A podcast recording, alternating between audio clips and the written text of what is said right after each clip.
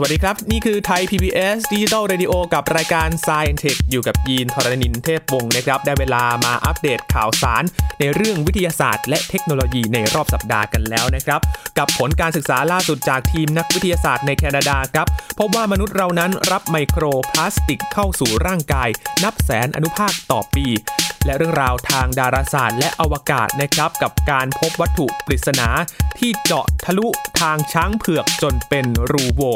และความกังวลการใช้เทคโนโลยีจดจำใบหน้าที่เริ่มลุกลามไปทั่วโลกแล้วนะครับ และมาปิดท้ายกันที่เรื่องราวของ AI กันบ้างว่าตอนนี้นั้นทั่วโลกนั้นนำ AI ไปใช้ประโยชน์อะไรกันบ้าง ติดตามได้ใน Science Tech วันนี้ครับ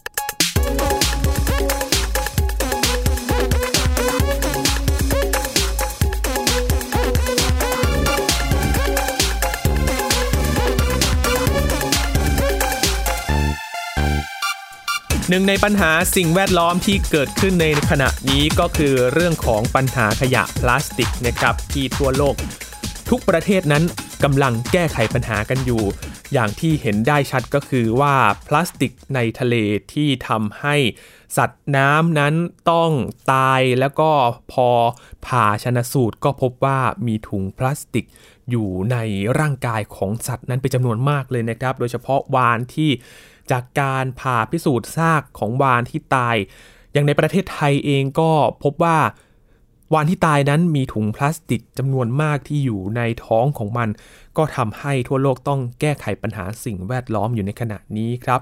แต่ไม่ใช่เฉพาะเพียงสัตว์น้ำเท่านั้นนะครับที่พบพลาสติกอยู่ในร่างกาย ในมนุษย์เราเองก็มีพลาสติกเหมือนกันนะครับ แต่ว่าเป็นไมโครพลาสติก หรือว่าพลาสติกขนาดเล็กอนุภาคขนาดเล็กครับ ผลการศึกษาล่าสุดจากสำนักข่าว BBC ได้รายงานเรื่องนี้นะครับ โดยทีมนักวิทยาศาสตร์ ประจำมหาวิทยาลัยวิกตอเรียของแคนาดาพบว่าคนเราโดยทั่วไปนั้นกลืนชิ้นส่วนไมโครพลาสติกที่เล็กจิ๋วเข้าสู่ร่างกาย โดยเฉลี่ยปีละกว่า 50,000 อนุภาค ทั้งยัง หายใจเอาไมโครพลาสติกในอากาศเข้าไปอีกในปริมาณเกือบเท่ากันครับทำให้เป็นไปได้สูงว่า ในแต่ละปีนั้นมนุษย์รับไมโครพลาสติกเข้าสู่ร่างกายถึงกว่าแสนอนุภาคเลยนะครับ งานวิจัยดังกล่าว ตีพิมพ์ในวารสารวิทยาศาสตร์และเทคโนโลยีสิ่งแวดล้อม หรือว่า Environmental Science and Technology โดยระบุว่าได้รวบรวมข้อมูลจากงานวิจัยที่มีอยู่เดิม 26 ชิ้น ซึ่งตรวจวัดปริมาณไมโครพลาสติกที่มีอยู่ในน้ำดื่ม ในเบียร์และอาหารบางชนิดอย่างเช่น ปลาหอย เกลือน้ำตาลรวมถึงปริมาณไมโครพลาสติกในอากาศตามเมืองใหญ่หลายแห่งด้วยกัน เมื่อนำมาคำนวณเพื่อประมาณการถึงระดับไมโครพลาสติกที่เข้าสู่ร่างกายของแต่ละคนใน 1 ปีนั้น ผลที่ได้ก็พบว่า ผู้ใหญ่รับไมโครพลาสติกเข้าไปด้วยการกินอาหารปีละราว 50,000 อนุภาคด้วยกันครับ ส่วนเด็กได้รับไมโครพลาสติกด้วยวิธีเดียวกัน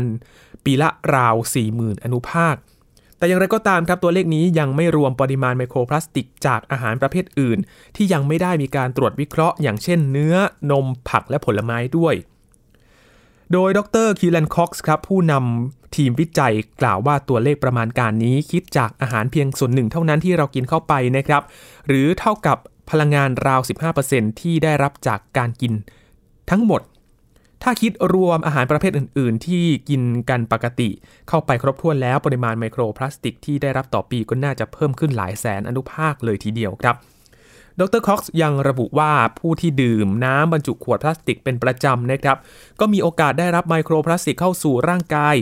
มากกว่าผู้อื่นหลายเท่าครับ เนื่องจากน้ำดื่มชนิดนี้ มีชิ้นส่วนพลาสติกขนาดจิ๋วปนเปื้อนอยู่มาก กว่าน้ำประปา โดยเฉลี่ยเนี่ยถึง 22 เท่าด้วยกันนะครับคิดเป็นปริมาณที่เข้าสู่ร่างกายได้ถึงปีละ 130,000 อนุภาคด้วยกัน ส่วนไมโครพลาสติกในอากาศที่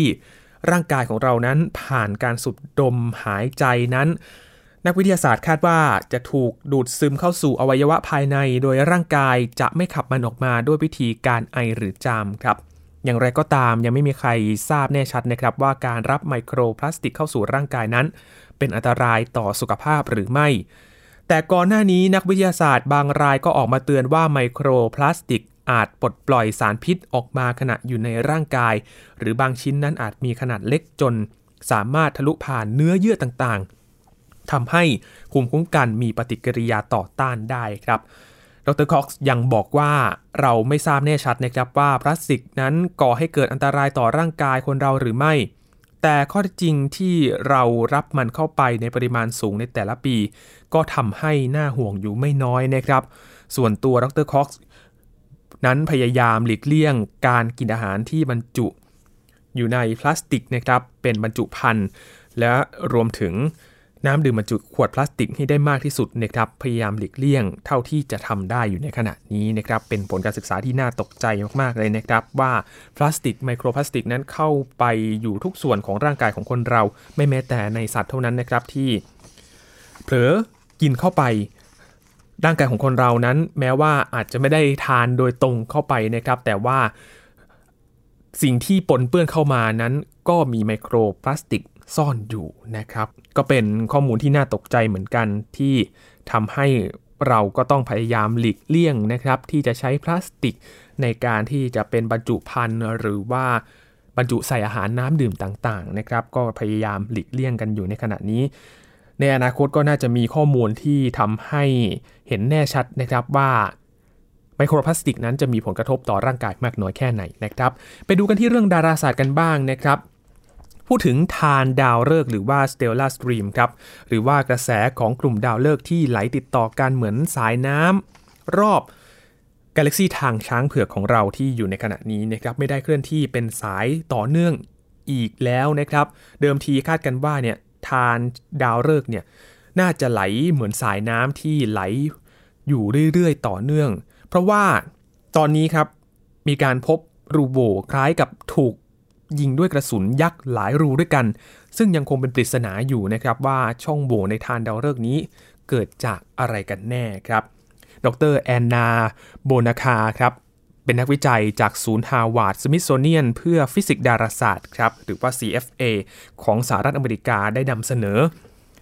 การค้นพบดังกล่าวในที่ประชุมของสมาคมฟิสิกส์อเมริกันเมื่อเดือนเมษายนที่ผ่านมานะครับ ดรโบนาคาระบุว่าระหว่างการใช้กล้องโทรทรรศน์กายอาครับทำแผนที่ดาราจักรก็ได้พบว่า ธารดาวฤกษ์ GD1 ที่พบนั้นมีรูโบ๋ลักษณะประหลาดครับ คล้ายกับมีวัตถุลึกลับ มวลมหาศาลซึ่งมีแรงโน้มถ่วง อันทรงพลังสามารถพุ่งชน เอาชนะแรงโน้มถ่วงของกาแล็กซีทางช้างเผือก จนทะลุทานดาวฤกษ์ออกไปได้ครับ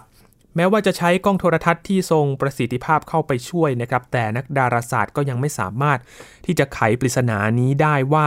วัตถุอวกาศลึกลับนี้คืออะไรกันแน่ครับ เพราะว่าไม่พบ วัตถุส่องสว่าง หรือว่าวัตถุที่สะท้อนแสงจนกล้องโทรทัศน์ตรวจจับได้ เคลื่อนตัวออกไปจากกาแล็กซีทางช้างเผือกในวิถีที่ตรงกับแนวของรูกระสุนดังกล่าวครับ ถ้าหากสันนิษฐานว่าต้นเหตุของรอยโวยักษ์คือดาวฤกษ์ที่โคจรอย่างโดดเดี่ยวเร่ร่อนไปในห้วงอวกาศ ดาวประเภทนี้ก็มีขนาดไม่ใหญ่พอนะครับที่จะทำให้รูโบแบบ ในฐานดาวฤกษ์ GD1 ซึ่งต้องอาศัยวัตถุมวลมหาศาลนับล้านเท่าของดวงอาทิตย์นั้นทำให้เกิดปรากฏการณ์นี้ขึ้นมาครับ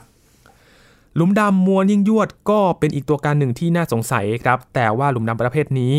มีอยู่ในแถบใจกลางดาราจักร ซึ่งอยู่ห่างไกลกับทานดาวฤกษ์อย่างมาก ทั้งยังไม่พบหลักฐานว่าหลุมดำมวลยิ่งยวดในกาแล็กซีทางช้างเผือกที่ชนหรือว่ารวมตัวเข้าด้วยกันนั้น จนทำให้เกิดผลกระทบ ข้างเคียงต่อทานดาวฤกษ์ในขณะนี้สำหรับข้อสันนิษฐานที่เป็นไปได้มากที่สุดสำหรับดรบุนาคาก็คือสสารมืดครับ หรือว่า dark matter ซึ่งมีมวลมหาศาลและไม่สามารถมองเห็นได้นะครับ มีความเป็นไปได้มากที่สุด จากการคาดการณ์ของดรบุนาคา โดยระบุว่าก้อนสสารมืดอาจพุ่งชนฐานดาวฤกษ์แต่เราก็ยังไม่อาจจะด่วนสรุปไปอย่างแน่นอนได้นะครับ ที่แน่ ๆ ก็คือมีกระสุนยักษ์ ของวัตถุความหนาแน่นสูง นั้นเจาะทะลุทางช้างเผือกออกไปครับสำหรับสสารมืดและพลังงานมืดนั้น คือองค์ประกอบส่วนใหญ่ 95%ของจักรวาลนนี้เลยนะครับ แต่นักวิทยาศาสตร์ก็ยังไม่สามารถตรวจจับสสารมืดได้โดยตรง ทราบแต่ว่าสสารมืดนั้นมีแรงโน้มถ่วงอันทรงพลัง แต่ ไม่สู้จะเคลื่อนที่ย้ายตำแหน่งมากนัก รวมทั้งไม่ตอบสนอง หรือว่ามีปฏิสัมพันธ์กับแสงนะครับมีเป็นการคาดการล่าสุด แล้วก็มีการค้นพบนะครับกับรูโวที่เกิดขึ้นเจาะทะลุทานดาวฤกษ์ของกาแล็กซีทางช้างเผือกจนเป็นรูหลายรูเลยนะครับ ในขณะนี้ก็กำลังศึกษากันต่อไปนะครับว่าเกิดอะไรขึ้น และมีความเป็นไปได้มากน้อยแค่ไหนที่จะทำให้รูโวนี้เกิดขึ้นเกิดจากอะไรนะครับ ก็ติดตามกันต่อไปครับ ช่วงนี้พักกันก่อนครับคุณผู้ฟังครับช่วงหน้ามาอัปเดตข่าวสารในเรื่องเทคโนโลยีกันบ้างนะครับกับความกังวลในเรื่องของการใช้เทคโนโลยีจดจำใบหน้า ที่สร้างความกังวลนะครับและซานฟรานซิสโกในสหรัฐอเมริกา เมืองแห่งนี้ก็เป็นเมืองแรกในสหรัฐอเมริกาครับที่ออกกฎหมายห้ามไม่ให้ตรวจ ไม่ให้ตำรวจนั้น และก็หน่วยงานของรัฐนั้นใช้เทคโนโลยีจดจำใบหน้านั้น เป็นภัยคุกคามต่อเสรีภาพของประชาชนได้นะครับติดตามได้ในช่วงหน้ากับ s ซ i e n t e ครับ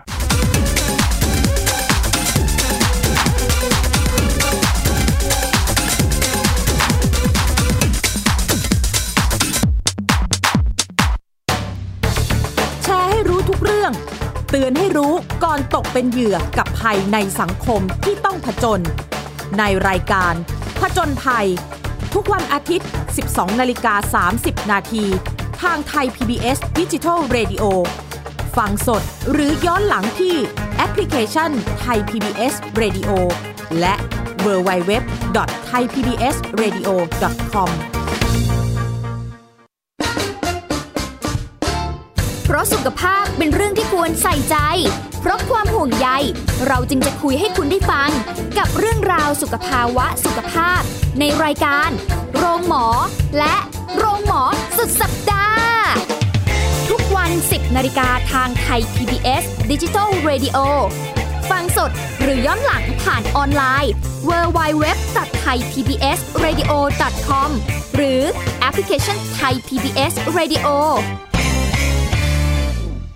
พียงแค่มีสมาร์ทโฟน ก็ฟังได้ไทย PBS ดิจิทัล Radio สถานีวิทยุดิจิทัลจากไทย PBS เพิ่มช่องทางง่าย ๆ ให้คุณได้ฟังรายการดีๆ ทั้งสดและย้อนหลัง ผ่านแอปพลิเคชันไทย PBS Radio หรือ World Wide Web ไทยพีบีเอสเรดิโอคอมไทยพีบีเอสดิจิทัล Radio Infotainment for all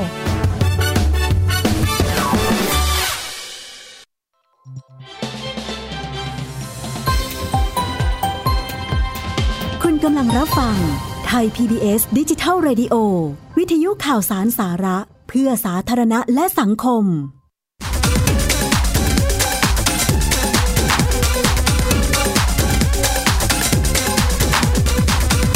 ผู้ฟังยังอยู่กับ s าย e n t e c h นะครับช่วงนี้มาอัปเดตข่าวสารในเรื่องเทคโนโลยีกันบ้างนะครับพูดถึงระบบจดจำใบหน้านะครับตอนนี้เริ่มที่จะนำมาใช้กันอย่างแพร่หลายกันแล้วนะครับถ้าอย่างคุ้นเคยกันเลยกับคุณผู้ฟังก็คือว่าการปลดล็อกหน้าจอโทรศัพท์มือถือนะครับหลาย ๆ รุ่น ก็เริ่มที่จะใช้ระบบนี้ในการปลดล็อกหน้าจอหรือว่าการ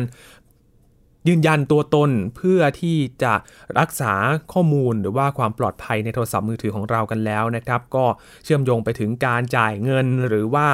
การที่จะยืนยันตัวตนต่างๆนะครับ เพื่อเข้าถึงข้อมูลส่วนตัวในโทรศัพท์มือถือของคุณผู้ฟัง หรือว่าระบบจดจำใบหน้าเองก็เริ่มที่จะนำมาใช้ในการรักษาความปลอดภัยอื่น ๆนะครับ อย่างที่จีน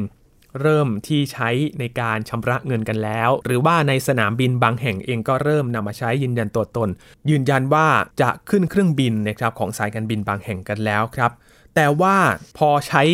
กันไปแล้วก็เริ่มมีความกังวลเกิดขึ้นครับอย่างที่ซานฟรานซิสโกสำนักข่าว Voice of America ได้รายงานว่า แม้ว่าซานฟรานซิสโกนั้นจะได้ชื่อว่าเป็นเมืองหลวงแห่งเทคโนโลยีแห่งหนึ่งของโลกนะครับแต่ว่าไม่นานมานี้เองครับซานฟรานซิสโกนั้น กลับเป็นเมืองแรก ในสหรัฐอเมริกาที่ออกกฎหมายห้ามไม่ให้ตำรวจ และหน่วยงานของรัฐนั้นใช้เทคโนโลยีจดจำใบหน้า หรือว่าเทคโนโลยี facial recognition นะครับโดยที่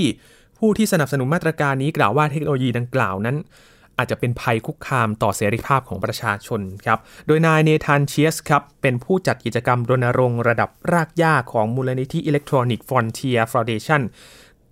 เขาบอกว่าเทคโนโลยีนี้ทำให้หลายคนกังวลเรื่องของผลกระทบต่อเสรีภาพในการแสดงออกครับด้วยเหตุที่เทคโนโลยีนี้จะช่วยให้หน่วยงานที่บังคับใช้กฎหมายและหน่วยงานอื่นๆ ของรัฐ สามารถ track หรือว่าติดตามพลเมืองได้ และอาจจะมีผลกระทบต่อสิทธิในการแสดงออกของประชาชนตามบทบัญญัติเพิ่มเติม รัฐธรรมนูญสหรัฐฉบับที่ 1 ซึ่งเป็นประเด็นที่ทำให้หลายคนกังวลใจมาก ในขณะที่ซานฟรานซิสโกออกกฎหมาย ออกมาห้ามใช้เทคโนโลยีจดจำใบหน้า ในฝั่งของจีนก็กลับมีการใช้งานด้านความมั่นคงในประเทศอย่างแพร่หลายนะครับ ถึงขนาดที่เอาไปใช้ในการแจกจ่ายกระดาษชำระในห้องน้ำสาธารณะกันเลยทีเดียว หรือว่าการใช้เทคโนโลยีจดจำใบหน้าในบางแยกของจีนนั้นที่มาตรวจจับการกระทำที่ผิดกฎหมายนะครับ เทคโนโลยีจดจำใบหน้านี้ไม่ใช่เทคโนโลยีที่เกิดขึ้นใหม่นะครับ แต่เพียง ไม่กี่ปีก็ได้เป็นเทคโนโลยีที่มีการพัฒนาต่อยอดอย่างก้าวหน้าและล้ำลึกไปมากเด่นนะครับ ใช้เวลาไม่นานเท่านั้นเอง อย่างบริษัทเทคโนโลยียักษ์ใหญ่ของสหรัฐอเมริกาอย่าง Apple เองก็เป็นบริษัทหนึ่งที่นำเอาเทคโนโลยีจดจำใบหน้านั้นมาใช้เป็นนกลไก ในการปลดล็อกโทรศัพท์ iPhone รุ่นล่าสุด บริษัทอีคอมเมิร์ซยักษ์ใหญ่อย่าง Amazon ก็ใช้เทคโนโลยีนี้เช่นกัน ซึ่งที่ผ่านมาผู้ถือหุ้นของ Amazon ก็เคยได้ มีการลงมติเพื่อจำกัดการใช้เทคโนโลยีดังกล่าว แต่ก็ไร้ผลถึง 2 ครั้งนะครับ สภาคองเกรส หรือว่ารัฐสภาของสหรัฐอเมริกาก็กำลังมีการประเมินกันอยู่นะครับว่าเทคโนโลยี facial recognition มีผลกระทบต่อสิทธิเสรีภาพพลเมืองอย่างไรบ้าง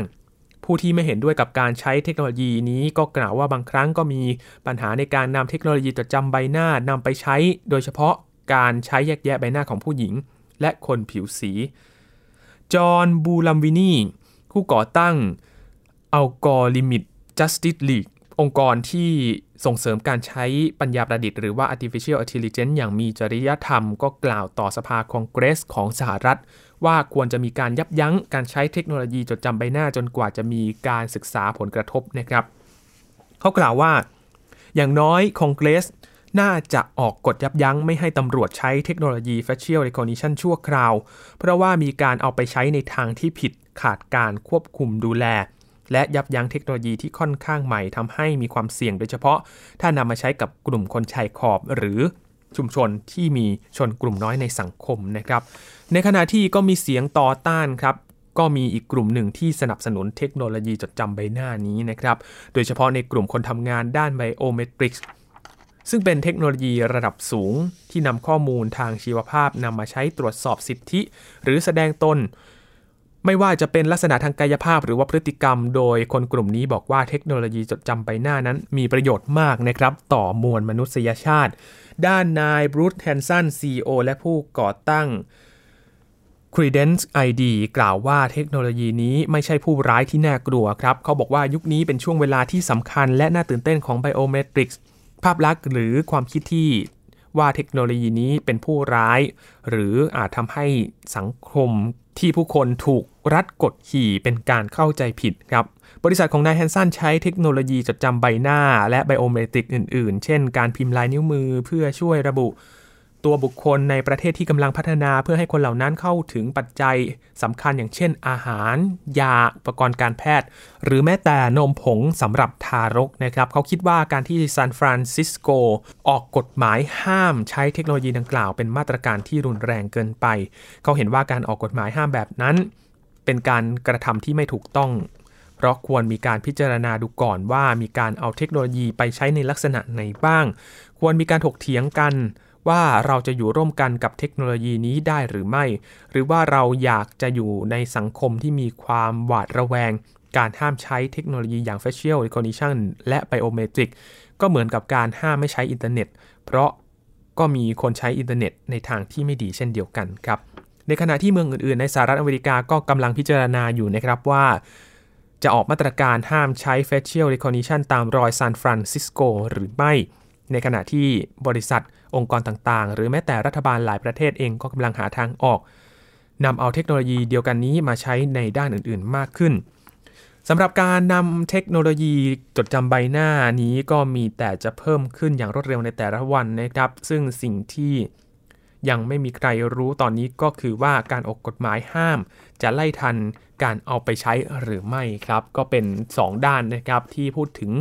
การใช้เทคโนโลยีจดจำใบหน้านะครับว่ามีข้อดีข้อเสียอย่างไรก็มาชั่งใจกันดูว่ามีความเหมาะสมหรือไม่นะครับแต่ว่าตอนนี้ซานฟรานซิสโกก็ถือว่าเป็นเมืองแรกนะครับที่ออกกฎหมายห้าม ไม่ให้ตำรวจและก็หน่วยงานของรัฐนั้น ใช้เทคโนโลยีจดจำใบหน้ามาตรวจสอบข้อมูลแล้วก็ถือว่าเป็นภัยคุกคามต่อเสรีภาพของประชาชนในขณะนี้นะครับ ก็ต้องดูกันต่อไปว่าจะมีแนวโน้มมากน้อยแค่ไหน ว่าเมืองอื่นในสหรัฐอเมริกา หรือว่าแม้แต่รัฐสภาของสหรัฐเอง จะมีการ ออกห้ามจำกัดการใช้เทคโนโลยีจดจำใบหน้ามากน้อยกันแค่ไหนนะครับ ช่วงนี้มาอัปเดตกันเรื่องอื่นๆ เกี่ยวกับเทคโนโลยีกันบ้างนะครับ โดยเฉพาะ AI ที่นำมาใช้ทำประโยชน์ต่างๆ ในหลาย ๆ ด้านด้วยกันนะครับ อย่างที่ญี่ปุ่นครับ ถึงขั้นนำ AI ครับมาให้ข้อมูลกับผู้โดยสารที่สถานีรถไฟเลยนะครับ ที่นี่เกิดขึ้นที่สถานีรถไฟโตเกียวครับ มีหุ่นยนต์ AI 2 ตัวที่ชื่อว่า Pepper และก็ SEMMI อยู่ที่โต๊ะประชาสัมพันธ์ในศูนย์การค้า และก็ศูนย์อาหารที่ชื่อว่า GranSta ชั้นล่างของสถานีรถไฟโตเกียวครับ เจ้าหุ่น AI 2 ตัวนี้ครับ จะคอยให้ข้อมูลและตอบคำถามว่าร้านค้าร้านอาหารที่พวกเขาต้องการรู้ไปทางไหนPepper และก็ SEMMI พูดได้หลายภาษาครับ ทั้งญี่ปุ่นอังกฤษและภาษาจีนด้วย โดย AI 2 ตัวนี้นะครับ มีการทดสอบกันแล้วก็สิ้นสุดไปเมื่อ ปลายเดือนพฤษภาคมที่ผ่านมานี่เองนะครับซึ่งเป็นส่วนหนึ่งของการแลกเปลี่ยนความรู้ด้านเทคโนโลยีระหว่างสถานีรถไฟ JR East และบริษัทรถไฟในเยอรมนีนะครับสำหรับสถานีรถไฟโตเกียวนะมีผู้ใช้บริการเฉลี่ยวันละ 450,000 คนเลยนะครับ การนำ AI มาใช้ในการให้ข้อมูลประชาสัมพันธ์ก็น่าจะมีประโยชน์สำหรับผู้โดยสารพอสมควรนะครับ เพราะว่า ญี่ปุ่นก็เป็นประเทศหนึ่งที่มีนักท่องเที่ยวไปเยือนไปจำนวนมากเหมือนกันนะครับ ก็สามารถสื่อสารได้หลายภาษาเลยทีเดียวก็น่าจะเป็นประโยชน์เหมือนกันนะครับ ก็รอดูกันว่าหลังจากทดสอบแล้ว จะนำมาใช้ประโยชน์กันอย่างถาวรหรือไม่นะครับปิดท้ายกันที่งานวิจัยในอังกฤษครับมีการพัฒนาระบบตรวจหามะเร็งลำไส้ล้ำสมัยครับพูดถึงมะเร็งลำไส้ก็ถือว่าเป็นมะเร็งที่พบบ่อยที่สุดเป็นอันดับ 3 ของโลกนะครับ และหากตรวจพบเร็วเท่าใดผู้ป่วยก็มีโอกาสสูงมากขึ้นที่จะหายจากโรคนี้ แต่แพทย์ที่ทำการตรวจด้วยการส่องกล้องลำไส้ใหญ่มักจะไม่สามารถมองเห็นทุกอย่างที่แสดงบนหน้าจอได้เสมอไปนะครับ และก็รายละเอียดอื่น ๆ ที่มีขนาดเล็กก็อาจไม่ตรวจพบ ผู้เชี่ยวชาญที่มหาวิทยาลัย University College London คุณ Laurence Lovat นะครับเขาบอกว่าการตรวจด้วยการส่องกล้องลำไส้ใหญ่อาจตรวจไม่พบติ่งเมือกหนึ่งใน 5 ระหว่างการตรวจ และนี่ก็เป็นปัญหาใหญ่เพราะว่ามะเร็งชนิดนี้ เป็นสาเหตุใหญ่อันดับ 2 ที่ทำ ให้คนอังกฤษเสียชีวิตครับ ทีมนักวิทยาศาสตร์กล่าวว่าปัญญาประดิษฐ์ สามารถมองเห็นภาพถ่ายได้ทั้งหมดครับ เพราะไม่มีทางมองผิดจุด และไม่มีทางเสียสมาธิแน่นอน CEO ของ Odin Vision ครับคุณปีเตอร์เมานี่เขาบอกว่าเมื่อได้ภาพวิดีโอสดภายในลำไส้ใหญ่ ระบบก็จะใช้ภาพวิดีโอที่ได้ไปวิเคราะห์ทีละภาพ แล้วก็ประมวลข้อมูลด้วยระบบปัญญาประดิษฐ์หรือว่า AI นะครับ โดยพยายามจะระบุว่าติ่งที่ เห็นอยู่ในจุดใดของลำไส้ใหญ่โดยมองที่ลักษณะของเนื้อเยื่อที่มีสีที่ต่างกันครับ แต่ข้อมูลที่ได้นี้ก็มีขนาดใหญ่แล้วก็มีรายละเอียดมากเกินไปที่จะส่งผ่านอินเทอร์เน็ตนะครับดังนั้นระบบ Odin Vision ก็จะใช้การสื่อสารระหว่างโลกและดาวเทียมที่ห่างไกลออกไปหลายแสนไมล์แทน โดยจัดเก็บเอาไว้ในฐานข้อมูลคลาวด์แล้วก็ส่งข้อมูลกลับมาที่แพทย์ ขณะที่กำลังทำการตรวจทันทีนะครับ การพัฒนาเทคโนโลยีนี้ยังอยู่ในระยะแรกเริ่มเท่านั้นนะครับในขณะนี้ถ้าเทคโนโลยีนี้ประสบความสำเร็จ ระบบจัดเก็บข้อมูลในคลาวด์นี้ก็จะเข้าถึงได้โดยคลินิกและก็โรงพยาบาลต่างๆนะครับแม้ในเขตชนบทห่างไกลเองก็สามารถเข้าถึงได้ เพื่อสร้างความมั่นใจว่าผู้ป่วยทุกคนนั้นจะได้รับการวินิจฉัยรวดเร็วและก็แม่นยำครับผู้เชี่ยวชาญด้านภาควิชาวิทยาศาสตร์คอมพิวเตอร์ที่ UCL นะครับหรือว่า University College London คุณ Dan Stoyanov เขาบอกว่า AI นั้นมีบทบาทช่วยให้ทีมงานนั้นสามารถพัฒนาบริการที่มีคุณภาพได้ครับ เพื่อรับประกันว่าจะได้รับการบริการการตรวจวินิจฉัยโรคที่ดีที่สุด